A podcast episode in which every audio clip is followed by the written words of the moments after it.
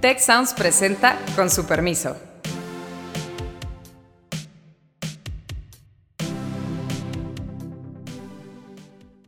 Con su permiso, yo soy Carlos Elizondo y hoy vamos a discutir sobre ¿puede realmente Morena quedarse con ambas cámaras y poder hacer las reformas constitucionales que tiene pendiente?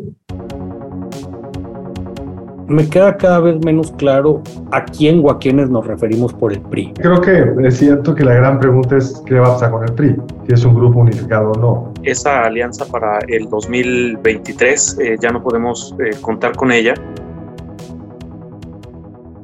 Y nos acompaña en esta emisión nuestro amigo y colega Héctor Villarreal de casa, lo conocen bien, y Juan Carlos Montero, quien es profesor de transformación pública del TEC Campus Monterrey. Bienvenido, Juan Carlos. Muchas gracias. Digamos, ya tuvimos la sorpresa porque parecía, después de lo que vimos en la reforma eléctrica, que en la Cámara de Diputados, que es donde necesitaban juntar más votos para lograr la mayoría constitucional, Morena y sus aliados, lograron prácticamente la unanimidad de los diputados del PRI en una reforma que ellos propusieron, una reforma muy extraña, que es una reforma para transitoriamente darle legalidad o pretender darle legalidad a la ley de la Guardia Nacional que le incorpora en la Secretaría de Defensa Nacional.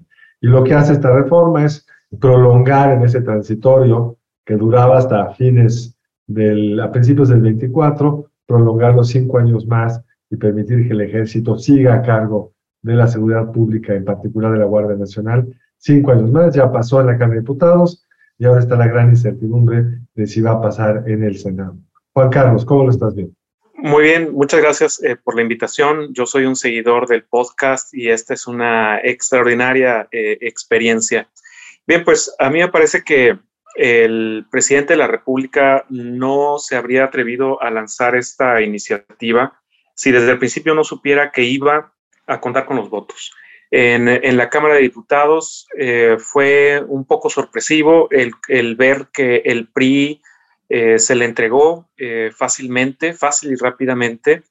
Y por supuesto que en el Senado ha respingado, hay un grupo de, senadores priistas encabezados por Carla, eh, Ruiz Macié y por Osorio Chong, pero yo creo que el presidente no se habría atrevido a pasar por otro fracaso como le sucedió con la reforma eléctrica si no contara con los votos. Y yo creo que muchos senadores van a salir con el argumento de que no lo hacen por apoyar a Morena, sino por el bien del país, al reconocer que no tenemos policías estatales que tengan la capacidad de, asumir el paquete.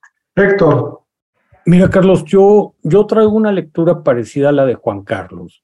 Eh, me parece que con este rompimiento de la alianza, si se pudiera decir así, o este congelamiento, ya muchas cosas se vuelven inciertas parecía que cuando todavía estaba funcionando y después de, del intento de reforma eléctrica, como que el mensaje había sido muy claro.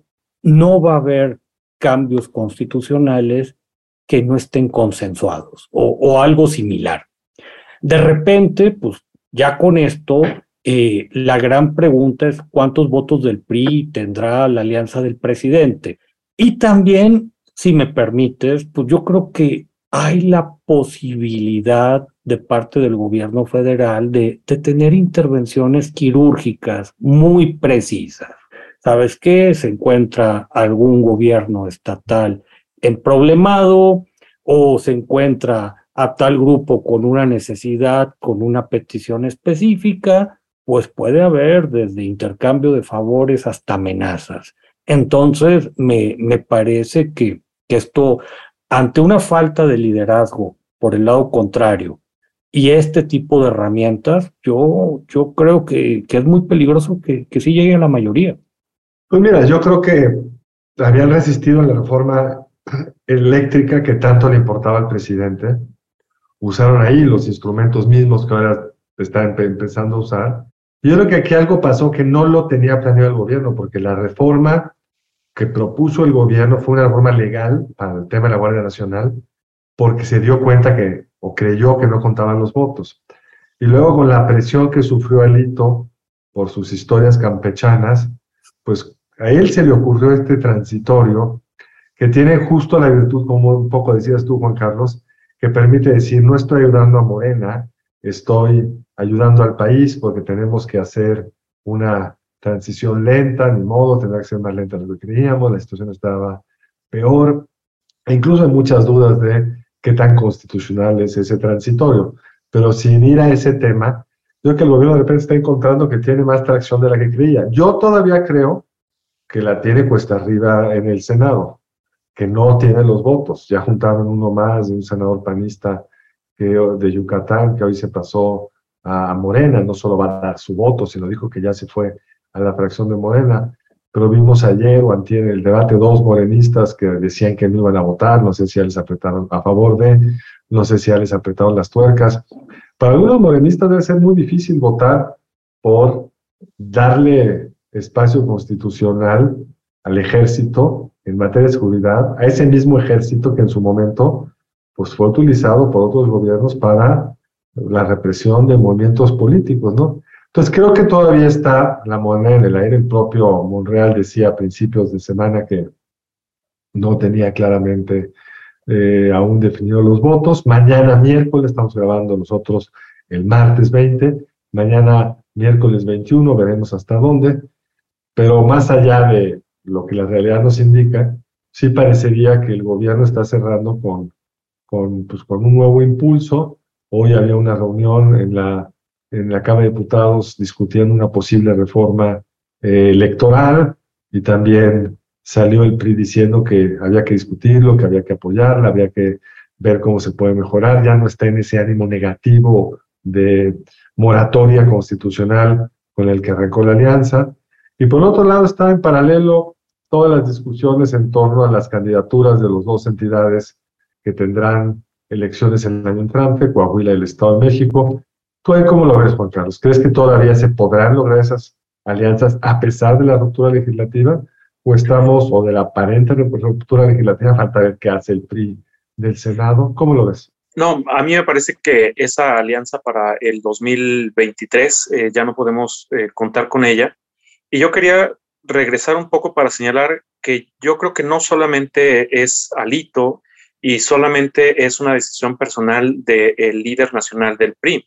Es un grupo y, también, y dentro de ese grupo también tenemos que ver a Rubén Moreira y tenemos que ver los intereses que puede tener en Coahuila y la elección de Coahuila y plantearnos qué puede estar en la mesa de negociación que por supuesto pueden ser eh, amenazas de una fuerte fiscalización o pueden ser premios para los actuales eh, gobernadores, algún premio para el gobernador del Mazo, para el gobernador eh, Riquelme, para que colaboren como han colaborado otros gobernadores priistas.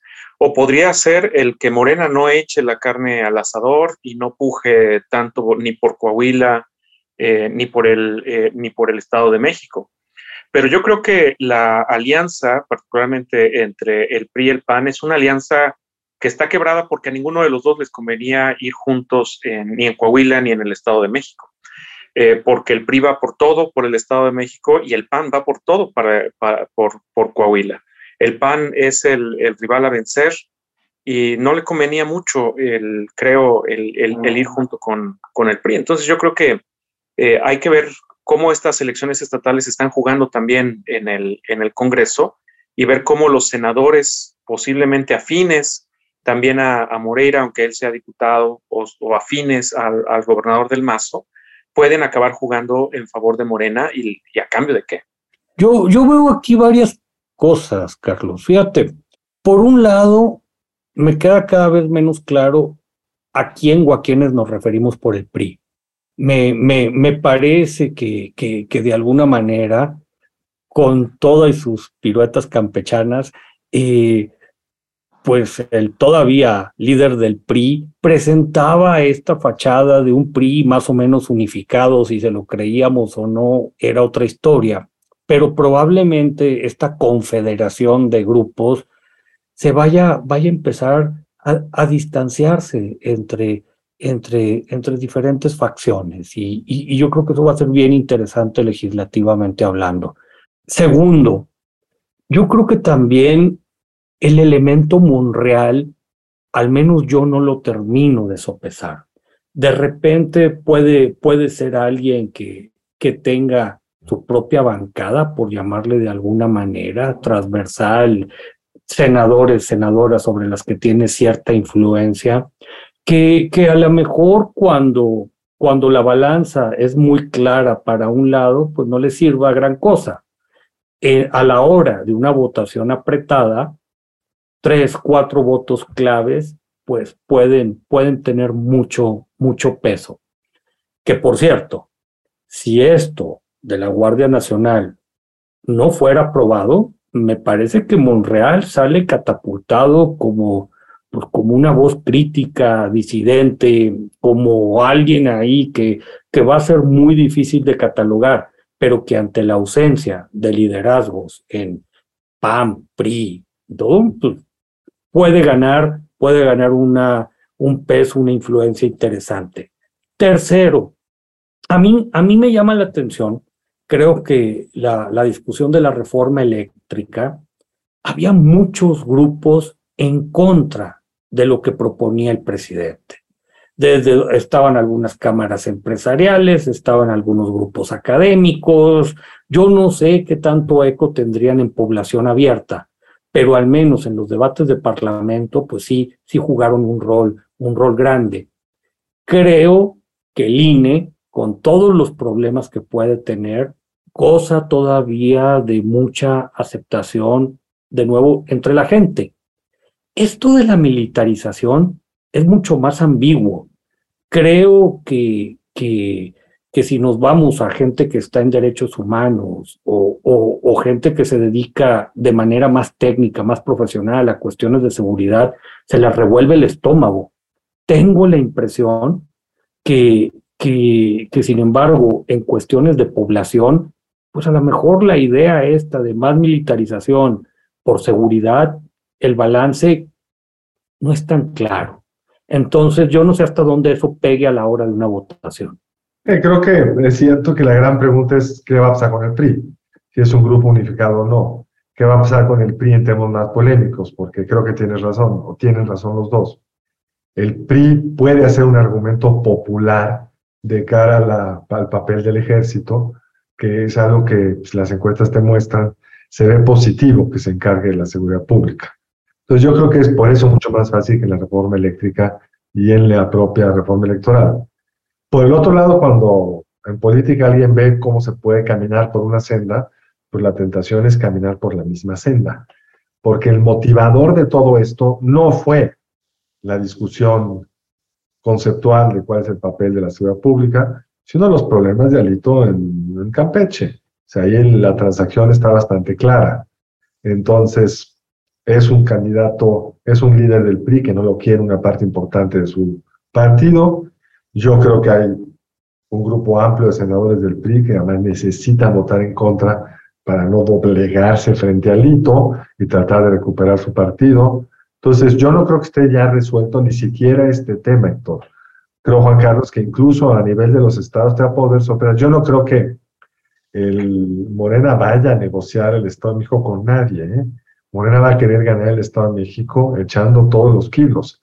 Lo más que puede esperar del Mazo es un trato amable una vez que se ha derrotado, pero toda la evidencia apunta a que del Mazo no va a sacrificar el feudo familiar y de toda la vida del grupo político que pues, va a competir. Hasta cuánto le alcance, pues habrá que ver. Entonces creo que vamos a en un mundo muy fluido donde podemos ver muchas sorpresas, eh, votaciones cruzadas. Ahora están diciendo que la alianza en el Estado de México sería de los partidos locales, no del Partido Nacional. Tiene algunos problemas jurídicos de eso, porque el que firma la alianza, entiendo, es el presidente del Partido Nacional en el caso del PRI. Pero yo creo que la situación va a ser fluida y no sabremos dónde caen las barajas hasta el final. Incluso, Héctor, el tema de, de Morales es interesante porque si sale la reforma de la Guardia Nacional, a lo mejor se trata de colgar las medallas, pero a lo mejor no se las ponen. A lo mejor deciden que ya no lo necesitan. Si no sale lo de la Guardia Nacional y ven que es muy poderoso o tiene suficientes fichas Monreal, a lo mejor lo necesitan más. En fin, yo creo que esa relación todavía no está resuelta, pero lo cierto es que estamos ante una enorme punto de, un enorme punto de quiebre, que es, hasta ahora, pues el los analistas hemos, porque me incluyo ahí, pensado que el proceso electoral del 24 se va a dar con, pues, con las reglas del juego que se definieron en las últimas décadas, y hoy creo que por primera vez puede darse un escenario donde si les alcance, si les alcanzara para la Guardia Nacional, a lo mejor encuentran otros mecanismos de presión en temas electorales. Porque incluso el, el, el, el tema, digamos, del INE, visto desde el punto de vista presupuestal, que nos va a salir más barato, pues puede ser muy popular ante sectores amplios de la población. Entonces habrá que ver, pero creo que lo que suceda en las siguientes semanas va a impactar de forma muy importante, pues la calidad de la vida democrática en México en las elecciones del 23 en los dos estados y en el 24. Claro, ahí eh, yo difiero un poco con la eh, visión sobre el, el, PRI, ya que el, no, no, no me parece eh, tan, tan sencillo el señalar que solo es lo que está viviendo Alito en Campeche con eh, Laida Sansores, que finalmente solo es el brazo de alguien que está detrás de, eh, de ella, claro.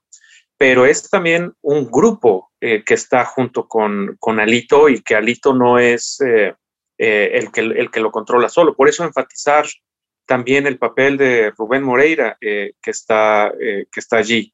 Eh, me parece que cuando hablamos de que el personaje se queda solo, pues me lleva a recordar a Roberto Madrazo, cómo después del encontronazo que tiene con Arturo Montiel, los gobernadores priistas le dan la espalda y llevan a que, a que Madrazo pues lleve a, a una de sus peores crisis al, al PRI.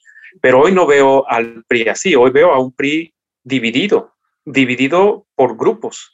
Y, me parece que no es solo Alito, sino Alito y el grupo que está, eh, que está con él. Por lo que yo no estoy completamente de acuerdo en que solamente sean los problemas que él está enfrentando en, Campeche.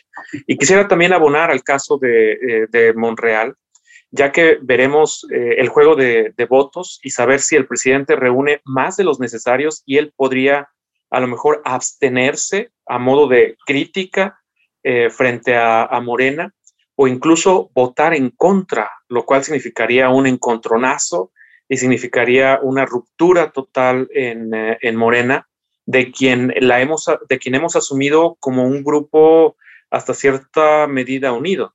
Pero Monreal, ante el enojo, la pelea, el distanciamiento que tiene eh, con, con, el presidente, pues en una de esas se puede animar a, a abstenerse o votar en contra y ampliar la división que ya se tiene eh, con el posible impacto que puede tener para el 2024 y ver a un partido morena eh, dividido. Yo, yo un, un, elemento que, que agregaría, no, no quiero ser simplista, Juan Carlos y Carlos, pero me parece que el PRI medio se está jugando su existencia con Estado de México, que, que también eso, eso sube la apuesta. O sea, un, PRI que pierda el Estado de México, aún reteniendo Coahuila, pues iría volando a convertirse en una fuerza política muy pequeña. Estado de México es otra historia. Es 15% de la población, es un presupuesto gigante, geográficamente tiene mucha influencia y, bueno, pues podría podría ser el oxígeno que le diera vida al PRI al menos un sexenio más. Me parece que aquí, a la hora de las peleas, de las negociaciones, eh, es un factor importante. Yo no termino de entender, a lo mejor ustedes van a, van a diferir. A mí Delfina me parece una candidata débil. Yo creo que sobre todo después de, de de, de su paso, pues muy limitado, muy cuestionado por la Secretaría de Educación Pública. Yo no sé si a Morena le alcance con, pues, con todos recursos y artimañas para, vencer al PRI de local. No, no, no lo sé. yo creo que por lo que dices, y estoy de acuerdo contigo, Juan Carlos, por supuesto que Alindo trae gente atrás. Lo interesante es que esa gente resistió cualquier cambio en la reforma eléctrica y ahora casi por unanimidad lo siguieron. ¿Hasta dónde lo van a seguir en otras aventuras? Tampoco sabemos. Porque no todos son suyos suyos, otros son medios suyos. Medios suyos. Y en la Cámara de Diputados necesitas casi toda la bancada del PRI para poder sacar las reformas constitucionales. Ahora bien, si el PRI pierde el Estado de México, tiene razón, no le queda más que el logo y ser un jugador muy menor, habrá sido absorbido por Morena y el escenario electoral de cara al 24 pues, sería por un lado Morena y por el otro lado seguramente un esfuerzo de construir una alianza para el PRD, Movimiento Ciudadano, que no sé si se logre, pero como alternativa al primor, digamos, al PRI y a Morena, aunque no estén todos, pues ya estaría el PRI. La esencia ahí. Exactamente, sobre todo tendría una base operativa estatal importante y pues podrían verse muy damnificados si van solos, además en los legisladores para la elección del 24. Y por eso creo que en el Estado de México pues no está escrita la historia de que no vaya a haber alianza, porque para una parte importante el prismo es fundamental. Y también creo, como tú dices, que las encuestas te lo dicen. Delfín es muy conocida y muchas veces confundimos conocimiento con intención de voto. Ricardo Anaya es muy conocido, pero tiene grandes negativos, difícilmente ganaría una elección presidencial, a pesar de ser el candidato más conocido de la oposición. Y yo creo que no solo decir que las mañas federales y estatales, las estatales del PRI, federales de Morena, en una contienda del Estado de México, pues avientan la moneda al aire. Puede pasar cualquier cosa si el PRI, el PAN y el PRD, o idealmente para ellos, Movimiento Ciudadano, obtienen un candidato propio. Pero más allá, digamos, de las cosas más anecdóticas o de las batallas puntuales que vemos hacia adelante, lo cierto es que lo que estamos viendo es una consolidación de esa gran transformación que fue la elección del 18 en el sistema de partidos. Hoy tenemos un partidote grandote que se llama Morena, que tiene altas posibilidades de ganar la presidencia en el 2024, y una serie de partidos, serán dos medianos, el PAN y el PRI, entonces se puede volver un partido mediano y a lo mejor Movimiento Ciudadano otro, tratando de encontrar acomodos regionales y tácticos que les permite enfrentar más a un Morena que con las leyes electorales actuales, el partido más grandote tiene ventajas estructurales importantes en la contienda. Hoy tienen la mayoría absoluta cómoda en la Cámara de Diputados sin haber obtenido ese mismo número de votos en la elección intermedia. Entonces, si está en juego, ¿qué tipo de sistema de partidos pues, vamos a tener en los siguientes años? Sí, claro. Además, eh, estamos observando a un Morena que también está pasando por un momento difícil eh, con la actitud de eh, Ricardo Monreal, de tal manera que para el 2024 no necesariamente va a llegar unido o no va a llegar eh, unido. yo además creo que el PRI no, no, necesariamente se juega la vida como partido. yo creo que el 2024 va a ser muy importante para ver cómo juega el PRI en lugares como Jalisco, eh, por ejemplo, eh, como Veracruz, a ver que, eh, si, desaparece o logra reconstruirse después del tsunami que fue Javier Duarte. pero yo creo que el PRI va a pelear con todo el, Estado de México y coincido en que no necesariamente Delfina va a ser la, mejor, la mejor candidata por parte de Morena. Eh, entonces sí coincido en, ese, en esa visión sobre cómo se está configurando el, sistema de partidos y ver que pues en el 2024 no va a estar López Obrador en la boleta y que y recordar también que el PAN pues creció de manera muy importante en la Ciudad de México. Entonces el PAN, a lo mejor hemos hablado muy poco del partido el día de hoy, pero el PAN también eh, pues creció en el, en el 2021, probablemente por el derrumbe de la línea 12 del metro, pero quizá con Xochitl Galvez o con eh, alguien más va a pelear la Ciudad de México y va a competir en el, en el 2024. Es un muy buen punto, Juan Carlos. Yo creo que eso puede modificar la geografía política. Xochitl es por mucho, yo veo, yo creo, la mejor candidata. Es una panista reciente, no es parte del panismo histórico, que está muy cuestionado por cosas de corrupción en la Benito Juárez y pues Morena, PRD, la izquierda ya ha gobernado tanto tiempo en la Ciudad de México que lo que vimos en el 21 es que hay un desgaste. Y sería paradójico, interesante, que la candidata de Morena sea la alcaldesa, la jefa de gobierno y la plaza que sea más riesgosa de retener sea la Ciudad de México. Sí, claro. Pero donde sí creo que estamos, quizá con algunas diferencias, Juan Carlos, es que yo veo a Morena mucho más unido de lo que creo que ustedes dos lo están viendo. Es decir, hizo un proceso de renovación de sus órganos directivos, hubo algo de ruido, no digo que haya sido uno, digamos, tiene muchas fallas, pero el objetivo final es muy claro. Tienen un presidente que va a estar ahí junto con la secretaria hasta fin del 24. Tienen una recomposición de los órganos de dirección donde la candidata posible, Claudia Sheinbaum, se fortalece de forma importante. Una presencia pues, muy menguada de Monreal y del propio Ebrard. Y pues todo está como amarrado para que Claudia pueda ser la candidata. Y pues sí, puede haber enojos de los otros, de los, por, lo pronto de Monreal y quizá de Ebra, pero tiene que tejer algo y pues, hoy no tienen partido, no está claro que quepan en la oposición, no está claro que vayan a tomar la decisión ah, cuando todavía está abierto el proceso de selección de los candidatos de oposición, porque los destapes serán, no sé cómo lo ven Juan Carlos Héctor, en septiembre del año entrante. Entonces, si en ese momento Monreal dice yo me voy, pues ¿a dónde te vas? Ya se te hizo tarde. Tendríamos que ver un Monreal tomando decisiones antes, se atreverá, tendrá la fuerza, en fin. Pues puede ser un Porfirio Muñoz Ledo que con el, con el objetivo de dañar por dañar o, negociar e irse a otro partido. Eso sí, pero de allá que tengan la atracción para ser un candidato con fuerza habrá que ver.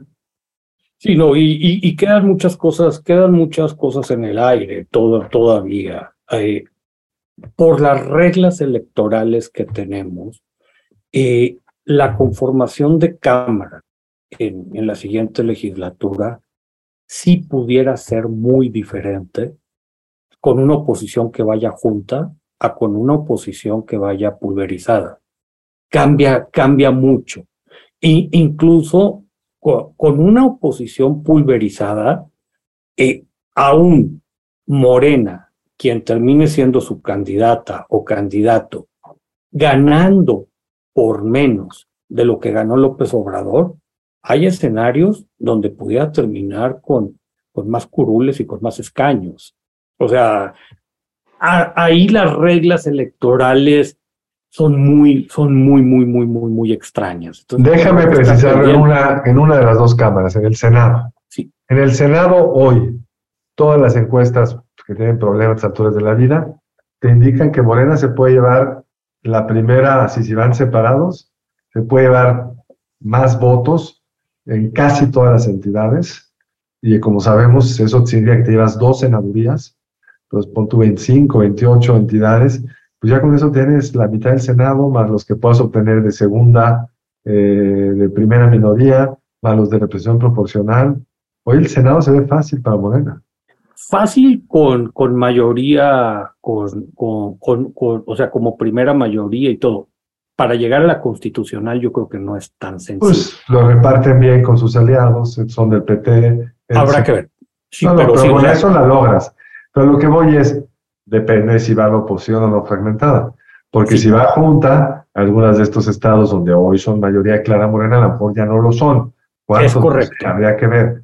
Pero ah, el punto es, en este sistema de partidos, el partido más grandote, cuando la oposición va fragmentada, se sobre representa su triunfo. Así es. Y, yo creo que eso es algo que se va a tener que explicar mucho, discutir y va, va, va a tener consecuencias. Y ojalá que, que pues, todos los jugadores entiendan estas reglas del juego, ¿verdad? Yo creo que las entienden, la pregunta es cómo las podrán jugar. Juan Carlos, nos queda ya muy poco tiempo. Eh, ¿Querrías dar unas palabras finales y recordarnos por dónde te podemos seguir? Sí, creo que eh, también tenemos que pensar en el papel que juega el PAN, los gobernadores eh, panistas, el Senado, los senadores panistas y la recomposición que también va a tener en el 2024 en, en estados como Puebla, igualmente Veracruz. Veracruz va a ser un, un, un estado que se pelee entre los tres. Veo al, al, PRI a lo mejor no tanto, otra vez por Javier Duarte, pero creo que también tenemos que pensar en el papel del PAN, de quien no hablamos eh, mucho. Y pues mis redes sociales son en Twitter, arroba JC Montero B, y pues allí me pueden seguir eh, en, en, mis redes sociales. Muchas gracias por la invitación. Al contrario, Juan Carlos, a ti, Héctor. Creo que si de por sí es importantísimo eh, el tema de, de, la Guardia Nacional y qué tanto es militar, qué tanto es civil, como el modelo, también puede haber un efecto sobre muchas discusiones importantes en lo que resta del sexenio. Me, me parece que por eso este asunto habrá que seguirlo con lupa de por sí. Un asunto importante en sí mismo nos puede marcar la ruta al tipo de cambios potenciales en lo que, en lo que resta de esta administración, que no es tan poco tiempo. Con eso cerraría también, Héctor. Eh, yo creo que los procesos políticos pues, son mucho menos fáciles de predecir de lo que a veces nos gusta. Lo estamos viendo en Estados Unidos. Parecía que para los republicanos iba a ser un paseo de campo ganar ambas cámaras y hoy parece que se les ha complicado de forma importante. Como decías tú, Juan Carlos, habrá que ir viendo a los otros partidos, en particular al PAN, pero también al Movimiento Ciudadano, qué capacidad de articulación tienen. Y como decía que el primer ministro, eh, cuando le preguntaban qué es lo más difícil de gobernar, y contestó el primer ministro del Reino Unido, los eventos, lo que pasa.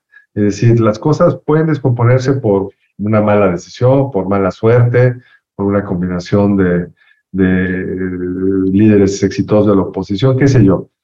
Tú en Nuevo León, Juan Carlos, no sé si pudiste predecir el triunfo de, del hoy gobernador eh, de Movimiento Ciudadano, que, se, que empezó con que 5 o 6% la intención de voto.